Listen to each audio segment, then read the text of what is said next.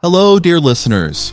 Welcome to Semaphore Uncut, a podcast for developers about building great products.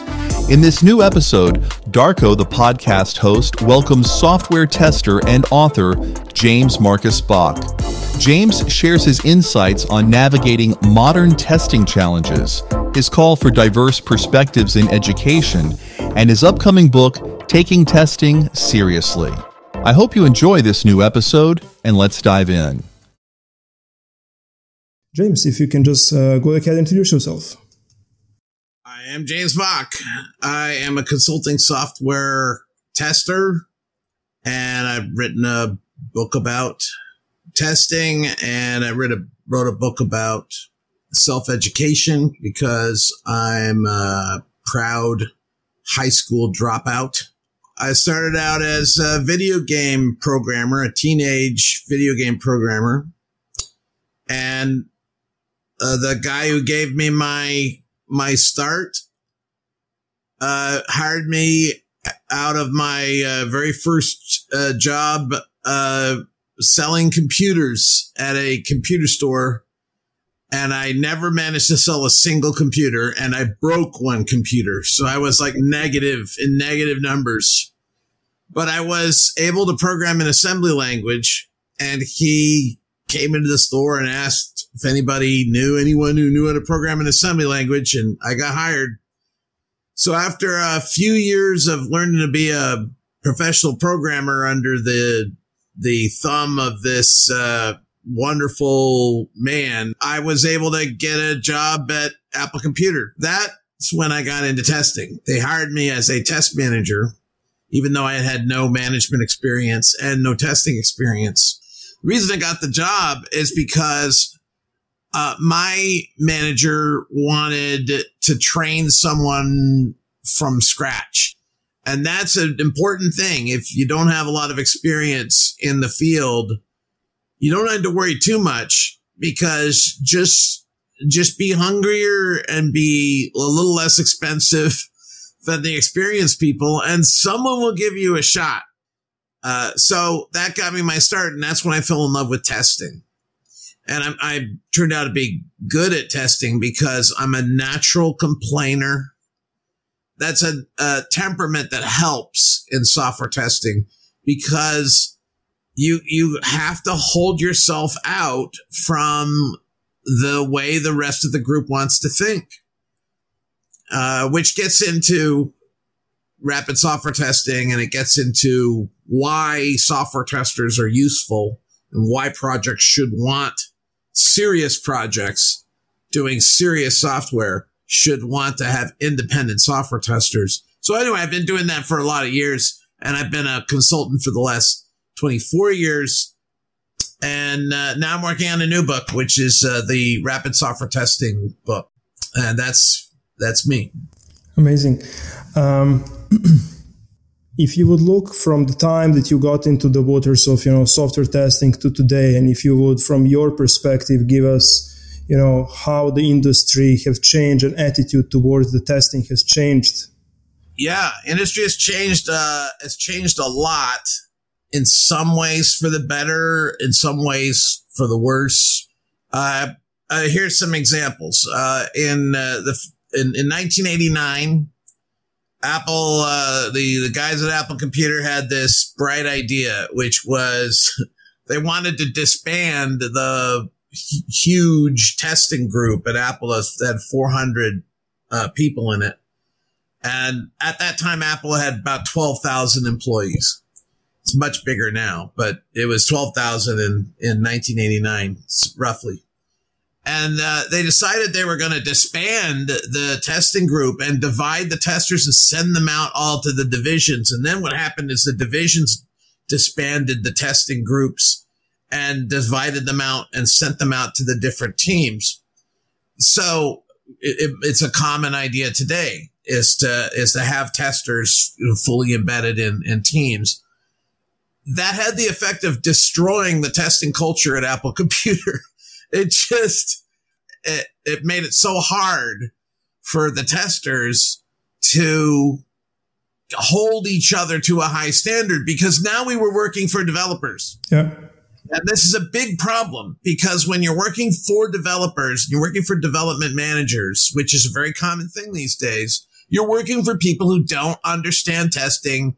And so what that means is every tester, no matter how inexperienced they are, you have to become your own test manager because usually it, what it was before is it was common in the 90s to have test managers in test groups that were protecting the testers.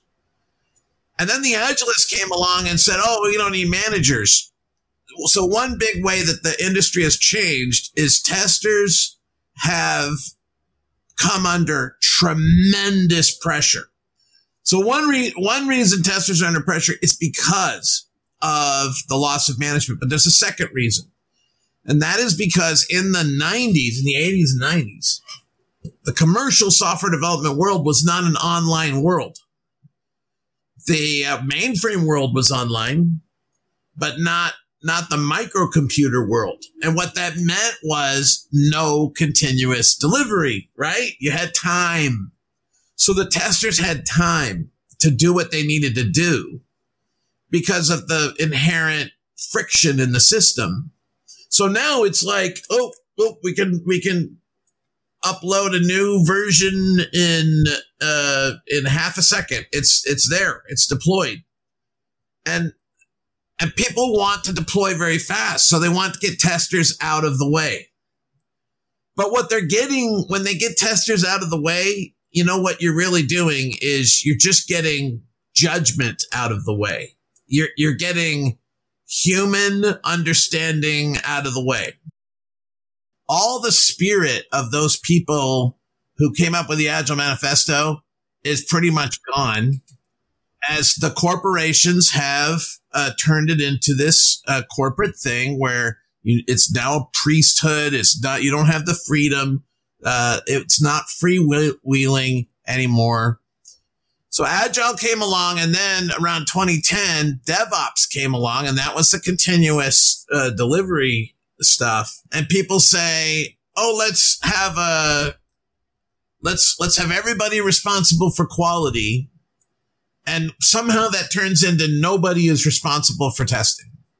So then testing doesn't get the attention that it needs, which means projects are not being responsible about releasing software. But all this stuff is possible. All this irresponsibility. It's all possible because the market is so inefficient. That's a big problem. You can put out bad software and people go, eh, you know, I can kind of use it. And then, and then you get ransomware. and then everyone just shrugs like it's, there's nothing you can do about it. Well, what you can do about it is slow down and be more responsible but there's too much money at stake. So people don't want to slow down and be responsible and no law makes them be responsible. So what's happening is testers are getting squeezed out. I do have a couple of follow, follow up questions on that. I, I would just share, um, we are like in the world of, you know, continuous delivery and all, all of that stuff. And we are that g- generation, uh, generally. And, uh, I think there's an elite, you know, there's a smallish group that are really into continuous delivery, but there's also a huge industry out there of companies that need to do software and they decide to be careful about releasing. Yeah. What, what I'm seeing is that uh, smaller companies, you know, tend to not to really have a testing and quality teams as you know a division and as a, as a discipline and craft. But as we ended up during years working with you know customers that are you know more mature in the overall you know approach to the uh, to how they are doing things uh, develop uh, you know quality teams that from my view also uh, include you know the, the testing as a craft and as a discipline do emerge and do exist. It's just the question of if it's a startup of like 10 engineers and a designer and you know even 50 50 developers and so on my sense is that they don't really have that. And once they grow up some of them you know do recognize that and do bring you know some people from the industry who have you know significantly more experience. And they, they do introduce that you know a group that is responsible for quality and have that approach of you know holistic testing and you know testing culture and and and all of that. So just a, a note on that. There's a community of people that do what they call holistic testing but as far as I can tell, their, their idea of holistic testing doesn't have much to do with testing. It has to do with quality. Mm-hmm. Uh, and uh, there's there's a whole subculture of so-called testers who what they really care about is quality. Mm-hmm. Testing is not about quality. I do my best not to think about quality when I'm testing because it distracts me from my testing. What I am thinking about, it's the truth. The truth is my focus. I want to know the true status of this piece of software. And I want, then I want to relate that to what it should be, it, uh, which is quality, I guess, right? Is what it should be, except that's often a poorly defined idea. So we are working with this dynamic idea of what the product should be. And we're working with this, this, uh, evidence of what the product is. And we're relating those things together. So my first concern is what is the truth about the status of this product? My, my second concern is trouble. I'm looking for trouble. I'm not looking for quality. I'm looking for the opposite of quality. I have faith that there is trouble. That's the only thing I have faith in as a tester. Because if I don't believe that, my motivation goes away and I'm not a very good tester. I need to be sharp eyed. Now, some people hearing this will go, I don't understand, James. Don't you just write test cases and then they just pass or fail? No, that's not what testing is. Testing is an investigation.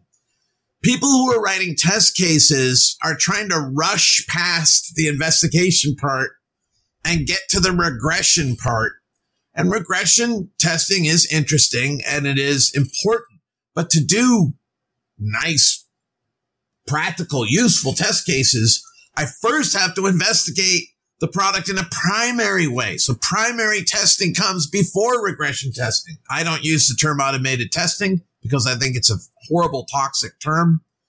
Uh, as soon as you say automated testing, people who don't understand testing think that you don't need testers because you just have a robot do it robots can do everything.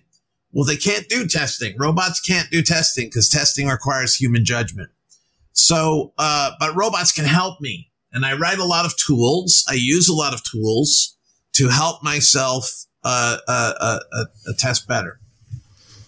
Uh, I watched one of your talks on you know rapid software testing where you introduced the not introduced but you know painted the landscape of having a test manager and a, a, responsible, you know, person.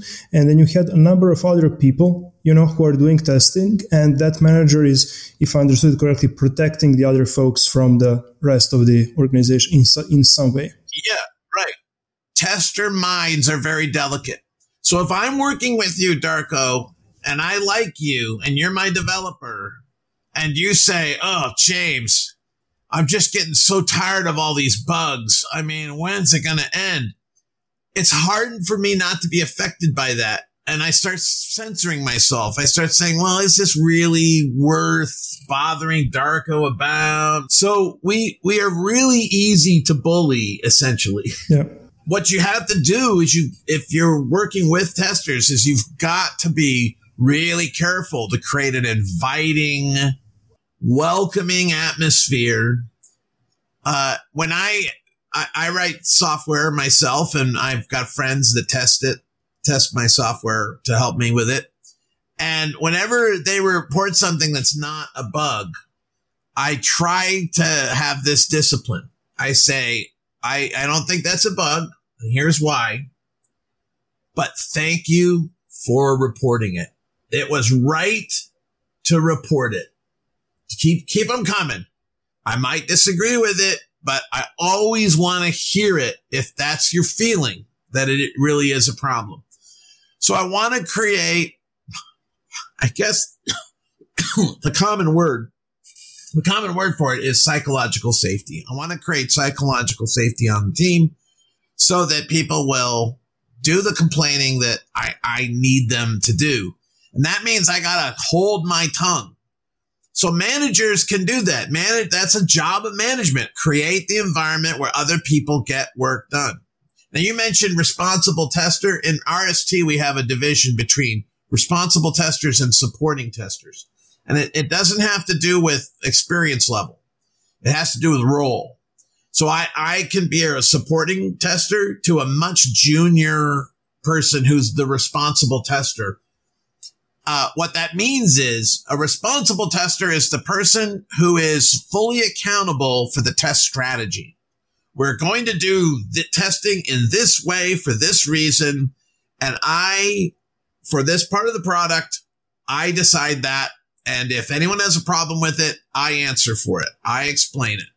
A supporting tester can help test, but the supporting tester is not expected to question the test strategy. The responsible tester sets the strategy. The supporting tester helps that person fulfill that strategy. So developers who are coming in to help the testers are essentially supporting testers in this structure that you just now described, having a responsible tester, helper tester, testing manager, uh, testing manager is working with the product manager. Is that who, who, is, who is his boss and how, how, how is that relationship established to the development engineering team? That when I where I've seen it work really well, which is uh, at Apple at a certain point, but also I went from Apple to Borland International, I was in charge of testing debuggers. And so what we had there was we had a testing group separate from the development group and both groups reported up to the business unit manager. So that, so it came together. The groups came together at the level of business management instead of the testers reporting into technical management. And this created a structure that protected the testers from being bullied. Now, sometimes people say, well, doesn't doing this create silos? No, I was working, my office was next door to the development manager's office. The testers worked within 15 feet of the developer that they, uh, that, that they were testing for. We were all together and this was all before there was anything called agile. We were doing stand up meetings. We were paired programming is something that I first saw at Borland International in 1992. And, uh, and, and it was happening like right across from my, from my office. But the formal management structures meant that the developers could not bully my testers. If the developer had a problem with my tester, the developer would have to come to me and say, I have a problem with your tester. And they did. They came to me and then I had to make sure it, it got solved because I wanted the developers to be happy. And I, and, but the, but the testers always knew that they had protection from just being, you know, pushed around. And I think that's lost in today's world because there's this, this intense fervent ideology driven by a relatively small number of people who are happen to be really rich. I think it's because they have a lot of money because they worked at Google or they worked at Facebook. And so what they say, uh, people just automatically, uh, uh, listen to. And, and these people, they don't want, they don't want non-technical testers I think non-technical testers are really important. Absolutely. But a lot of people go like, everybody should code. Everybody should code. It's a terrible thing that everybody uh, codes. It creates monoculture. We need diversity if we're going to have excellence in testing. In terms of your new book coming out, um, yeah, how can we help sp- spread the word? And can you give us what? What can you tell us about it? The book is called "Taking Testing Seriously." all these books about testing that are out there right now, almost all of them, uh, talk around the subject of testing. They say they talk about collaboration. They wave their hands at automation. They don't actually tell you how to test. I want a book that tells you how to test. Like this is it. If you want to be an excellent tester, this is the kind of things that you have to do. This is what you have to learn to do. The next step is to write out, okay, how do you actually do test design? But this is contextual. So I have to talk about a bunch of different contexts. I've got to talk about the medical device context and the embedded systems context. They all create different testing challenges. In the realm of uh, software testing, are there curriculums, you know, or, you know, just um, paths that you are somewhat happy with and that you would recommend? If you want to be an excellent tester, I recommend getting a degree in philosophy. Uh, I I hired a a uh, philosophy grad to be a uh, a test lead uh, years ago at Hewlett Packard. He was great. I also once hired a a lawyer to be a tester. And she was great. She also had a CS degree. She had both the CS degree and the law degree. Uh, in other words, I think liberal arts is actually a wonderful uh, preparation and these people don't even know that they can be really valuable as testers. They don't even know. And one reason they don't know is the industry, our industry doesn't understand how valuable these people can be. And it's a philosophy. The philosophy I'm talking about is a philosophy that encourages diversity. You know, and it's saying every single person has to be, if you're a tester, then you have to do automation or else you can't get a job that just means that only certain kinds of people can be testers. Yeah. There is- Let me leave you with this. My brother worked at Microsoft three different times in three different jobs at Microsoft. All time, each time he was a tester. But he could not get a job at Microsoft today because my brother, his degree is in journalism. He's not a programmer but he was a successful tester at Microsoft in in three different groups. Microsoft got taken over by a group of crazy ideologues who just wanted to hang out with other people with comp sci degrees. And so did Google and so did Facebook. And then that has influenced the entire industry. What these bozos who don't understand testing and, you know, they say they're successful. Yeah, yeah, they're successful because they have a monopoly. They're successful because of their business model. They're not successful because of their fantastic software. And in terms of, you know, staying up to date with your book and, you know, uh, who is going to publish it and where, where can, you know, our listeners learn more about it? It's going to come out through uh, Wiley. Mm-hmm. Uh, just like my uh, previous book, uh, Lessons Learned in Software Testing, um, it's going to be a Wiley uh, book. And I guess it comes out at the end of this year. Uh, thank you so much, so much for your time. And uh, thank you. Your experience is very valuable. And I'm, I'm really glad, glad that you're putting all of that in a book. Thanks, Darko. Thank you so much. What a great conversation. We hope you enjoyed it and learned something new. Make sure to subscribe to Semaphore Uncut on your podcast player of choice so that you don't miss our new episodes. And stay tuned.